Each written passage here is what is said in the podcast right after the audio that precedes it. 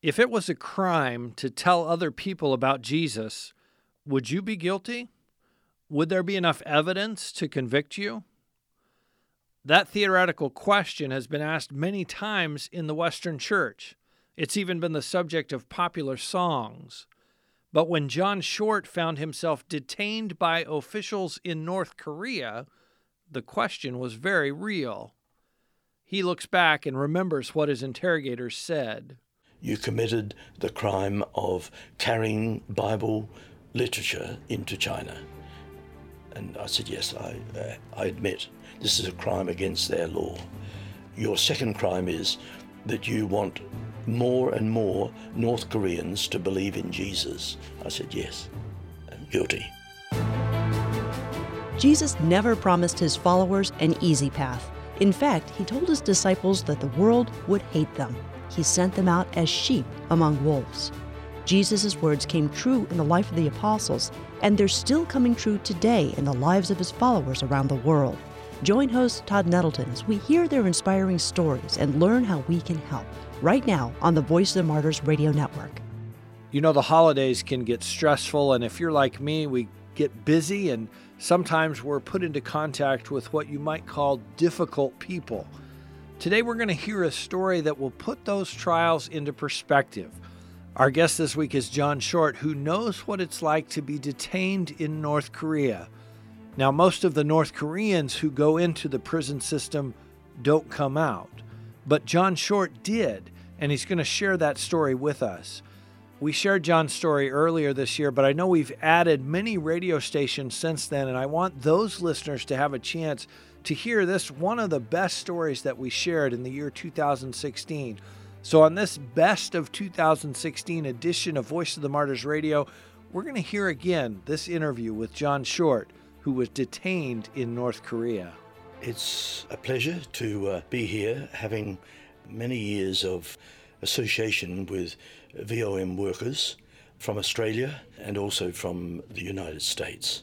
Talk about the morning when you went to the Buddhist temple, the morning eventually that you would be questioned and then subsequently detained. What happened that led up to that? We were taken on a car trip to the top of a mountain, and on this mountaintop is a Buddhist temple. So we arrived at the Buddhist temple to the dismay of our minders. Someone had the previous night broken in to the temple, had broken the door, had gone in and ransacked the cupboards, but had also, in disapproval, had turned the Buddha from his pedestal down onto its face. So this was a moment of great embarrassment, but I still offered a donation for repair of the door to the keeper. But the minders, our minders, felt that this was not appropriate, and so we were shunted away from there. I immediately, with my helper, my Chinese helper, separated myself from them and went down the side of the hill distributing my Bible tracts, leaving them where I could. Subsequently, these were discovered. Everyone's movement is noted, and so it was deduced that it must have been me that had left these Bible tracts there. So that evening they came to the hotel to investigate us. So at that point, they just came to your hotel room. They're asking questions.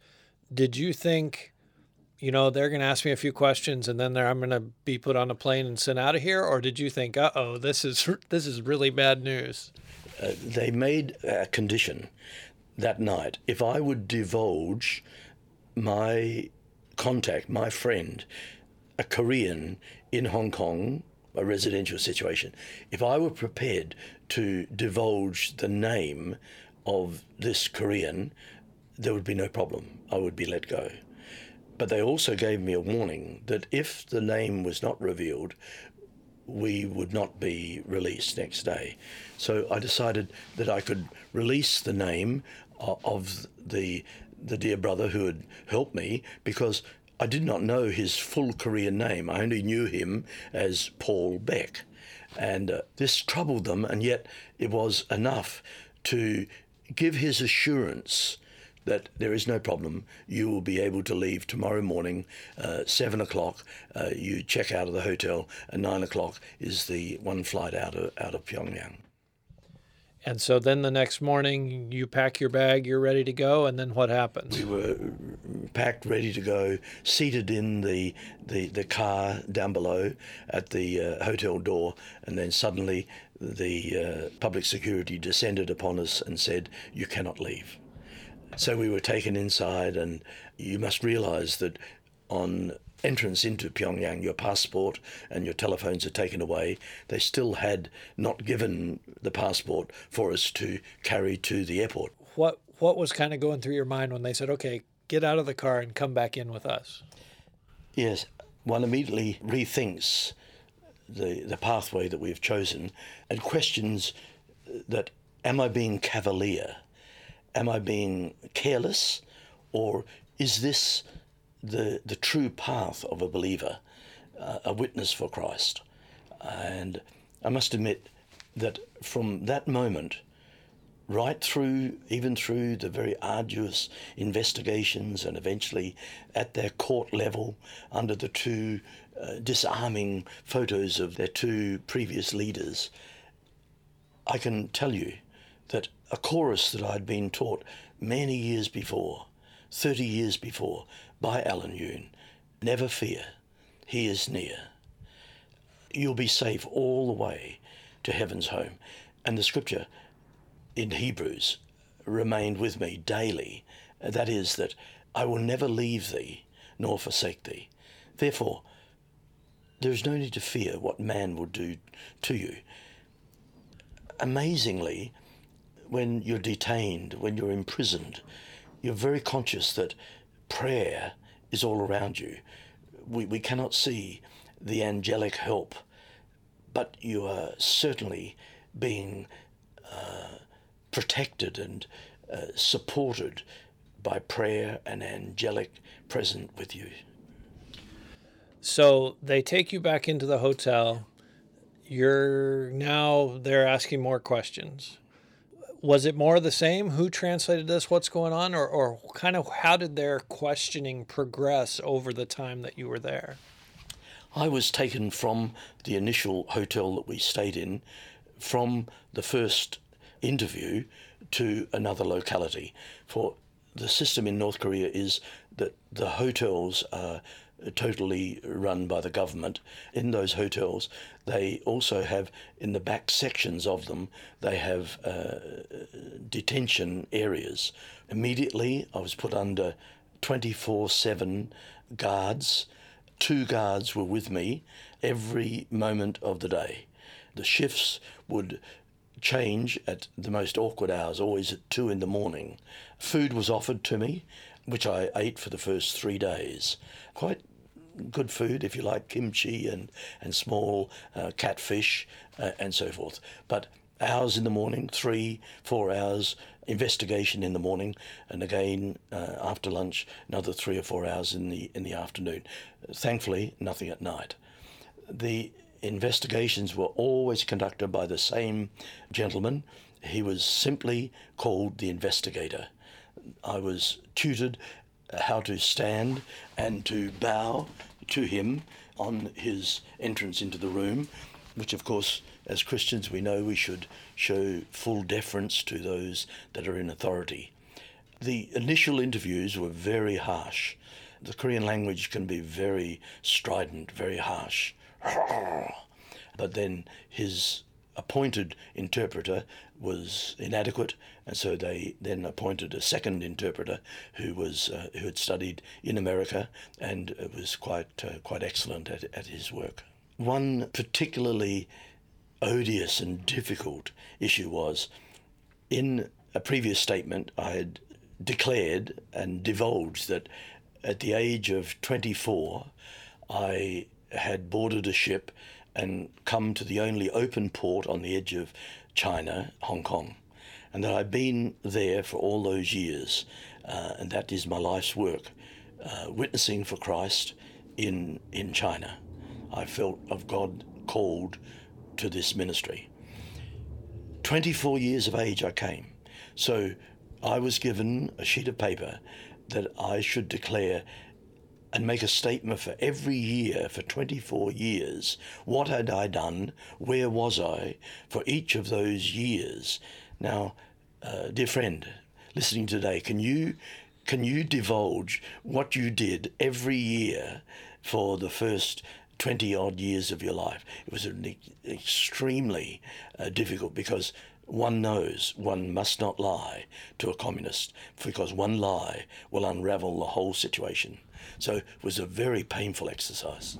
So they, at least in that particular session, they were more interested in your early life in Australia than they were in what you do in Hong Kong, which is gospel work into restricted nations.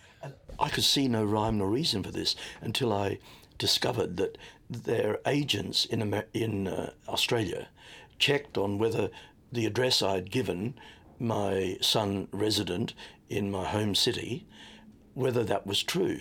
So they then would check on all that I'd said, was it the truth? These details of my life that normally we would think, who would know what I do in one of the smaller cities of Australia, South Australia, Adelaide. So you were 73 at the time. They're going back almost 50 years and checking on. I think that's mind-boggling to us, that the reach of the North Koreans, the fact that they had somebody there to go to your son's house and ask, are you John Short's son? Do you live here? What's going on?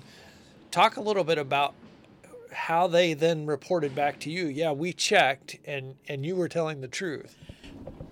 So I was quite astounded that, having divulged to them that our ministry is supported by donations, we do not merchandise in the literature that has been freely prepared, sponsored by others, for China, for Burma, for Vietnam, for Korea.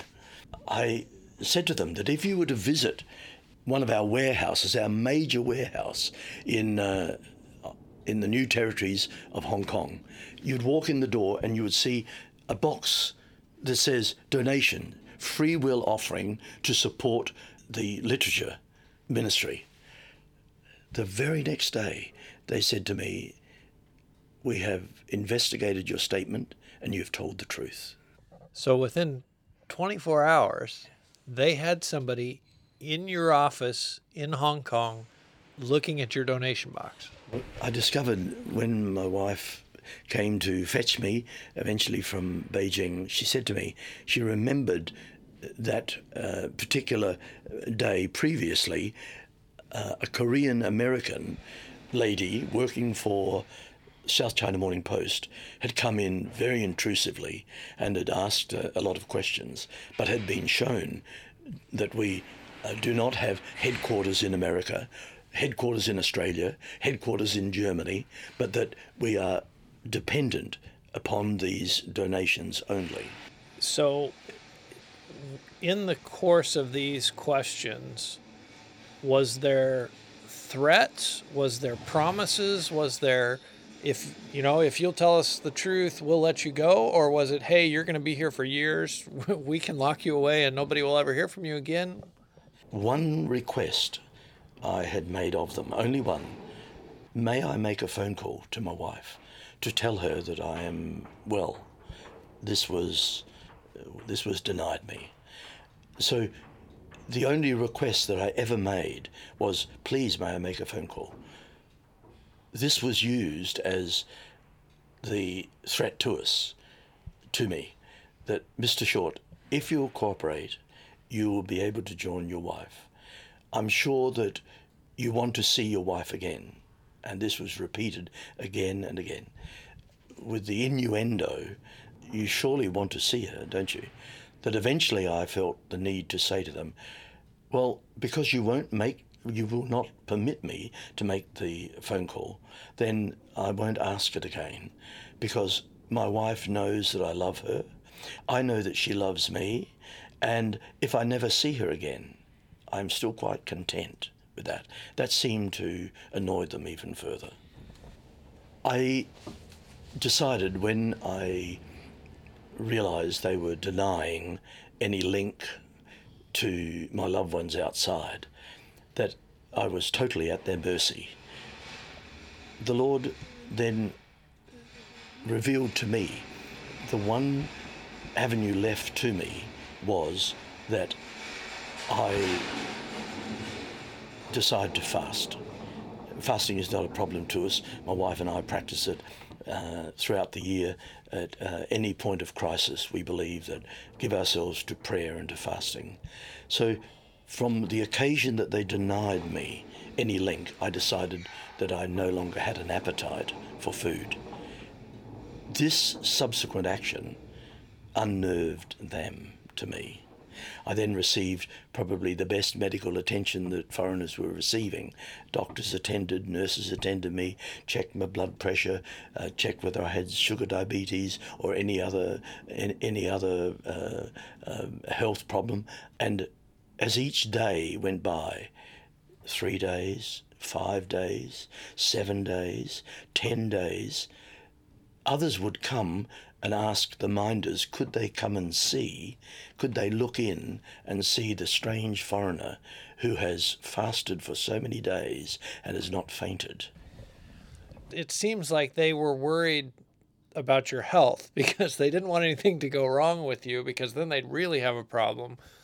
So how did they respond to that? What did they say? Through the interpreter, who was the middleman for the investigator, different relays of messages were passed on to me, and that was that if I will cooperate with this, if I will tell more of what I feel of the current political situation in North Korea, to which on each occasion I said to them, I have no political interest.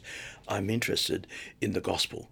But of course, as soon as I would say, my work is God's work, oh, don't mention God. This was not to be brought into the conversation. So the issue of not eating really troubled them, because they found that I had some power that they did not have over me. One of the blessings of this was that they allowed you to keep your Bible. Yes. Talk a little bit about what that meant to you and how your times in God's Word were different being detained than maybe they are on a normal day. Yeah.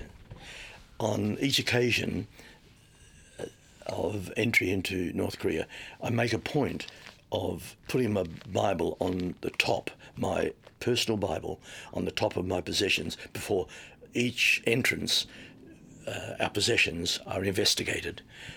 The North Korean says, what's that? And I said, that's a Bible. That's my Bible. You can't take that into North Korea. I said, well, then, if I can't take that in, I don't go in.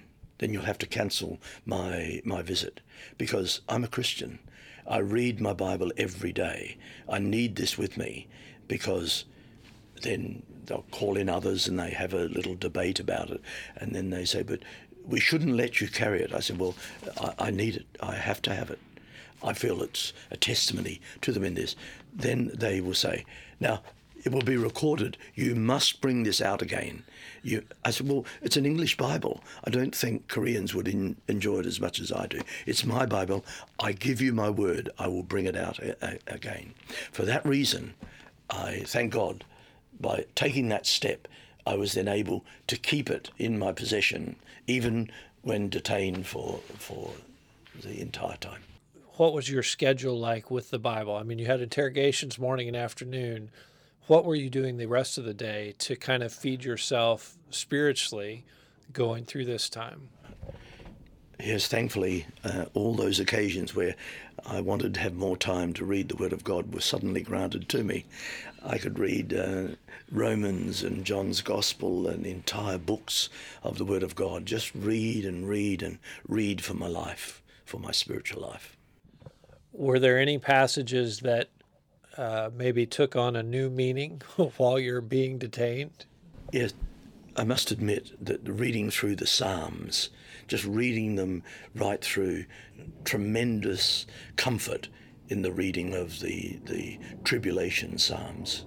It's interesting that you say that, because my understanding is Sabina Wurmbrand had basically memorized the book of Psalms in the course of her life, and would say the same thing when she was in prison. The Psalms were what really fed her spirit. On one occasion, the second interpreter said to me, "You do realise, don't you, that your crime is punishable with a minimum of 3 years?" And I said, "Well, I've counted up it now. I'm now 70, and that will mean, well, I'll be nearly 80 by the time I come out. Oh, that's bearable."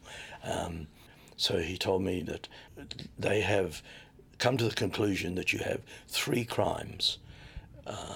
One is you committed the crime of carrying Bible literature into China. And I said, yes, I admit this is a crime against their law. Number two, that your second crime is that you want more and more North Koreans to believe in Jesus. I said, yes, guilty. Third crime, you chose to give out those Bible tracts near a Buddhist temple, or no, in a Buddhist temple, which I always told them was not in, was outside. But you chose to do it, worst of all, on the birthday of the previous Kim Il-sung, and you virtually slashed him in the face. You smacked his face to do, and it was a political bash at our leader. And I said, not guilty. I would not acknowledge that this had been done on his birthday with intent to insult. There was no political motive at all. Did you know that it even was his birthday, or was that news to you? It was news to me, but we did know that festivities were being carried on. But to me, the birthday of Kim Il-sung was irrelevant to me. What were the others? You talked about Alan Yoon, but I know you've met many of the great saints of the Chinese church. Were there other stories of theirs that you thought about during your time in North Korea that kind of encouraged you and fed you? Yes, I often thought of not only those that have been arrested for their faith, not only my particular hero, Alan Yoon, but Wong Mingdao, Samuel Lam in the South, others who've suffered, whether Bonhoeffer in Germany or the VOM, Richard Wurmbrand, thought of all of these, but they in their turn not only were imprisoned, not only suffered, but were tortured. And these things strengthen your heart and prepare you for whatever lies ahead.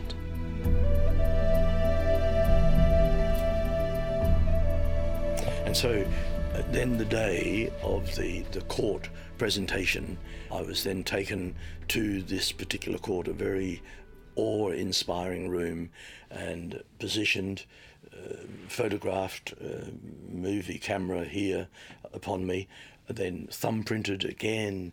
Every sheet had to be thumbprinted. I had to read out the confession that I had made when the austere gentleman came in and sat under the portraits of the Kim family. I particularly asked for strength because I had been fasting for many days. I asked the Lord to not let my knees crumble under it, and the Lord gave strength to stand, to walk in a long, long walk to that court and a long walk back again. And I was not told whether it was acceptable. I was told that this was just a part of the procedure. So then I was taken back to my detention. I had no intimation the night before or week before that I would ever be released. Next morning at 6 o'clock, because the guard had changed at 2, the interpreter arrived and said, "You better get your things together because the investigator is coming this morning at 6:30. So then what transpired was I was then again given another session, and then I was told, the investigator himself, not the interpreter, "We're going to consider your release."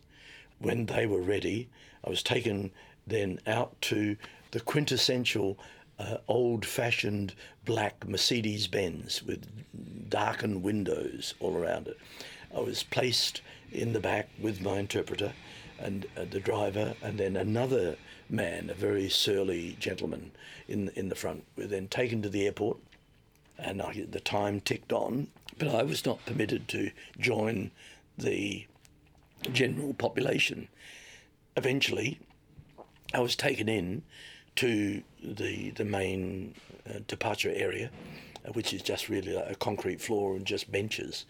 I was still minded, and then once all were on the airport, then I was taken to the glass door, and then finally, when the glass door opened, I was given my passport and then could walk finally to the aircraft, which was, and I'd been fasting for quite a few days, but the Lord gave strength and got on the plane. And again, I repeat, the experience was surreal to be departing on that aircraft. One of the things that I'm struck by in your story is how unfearful you were. How do you explain that? I've always believed, when I, as a young man of 24, when I knew the call of God, that to board a ship to the unknown world of China, the only open door to China, Hong Kong, it was a step of faith. And fear and faith cannot exist within my heart at the same time. I either feared for my self-preservation, the first law of human nature, or was what I was about to embark on, was it a step of faith? Was I like Hudson Taylor? Hudson Taylor, in his first entrance to China, miserably failed under the London Missionary Society. He went back. He sat at the feet of his missionary benefactor, George Mueller, and he learned not only salvation by faith, but he learned to live by faith. When we live by faith, trusting the Lord, moment by moment, fear has no room in the heart. So the only reason that I believe that there is no room for fear is because we're believing the Lord. That's John Short telling us the riveting story of being detained for sharing his faith in Christ inside North Korea. We recorded that interview on the road to air here on Voice of the Martyrs Radio. It first aired earlier this year. We wanted to revisit the story as we've been reviewing the top programs of 2016. As well, we've added new radio stations since that program aired. I wanted those listeners to hear it. It was one of the most listened to programs of Voice of the Martyrs Radio in 2016. To hear more of the story and to hear my interview with John Short's wife, Karen, visit vomradio.net. Once you get there, you can search in the search box for North Korea or for John Short.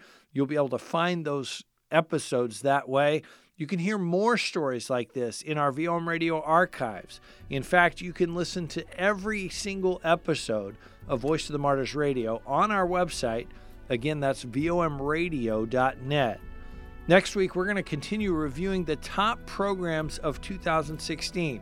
You're going to hear from a precious sister in Christ who learned to love her enemies in a very dramatic and dynamic way.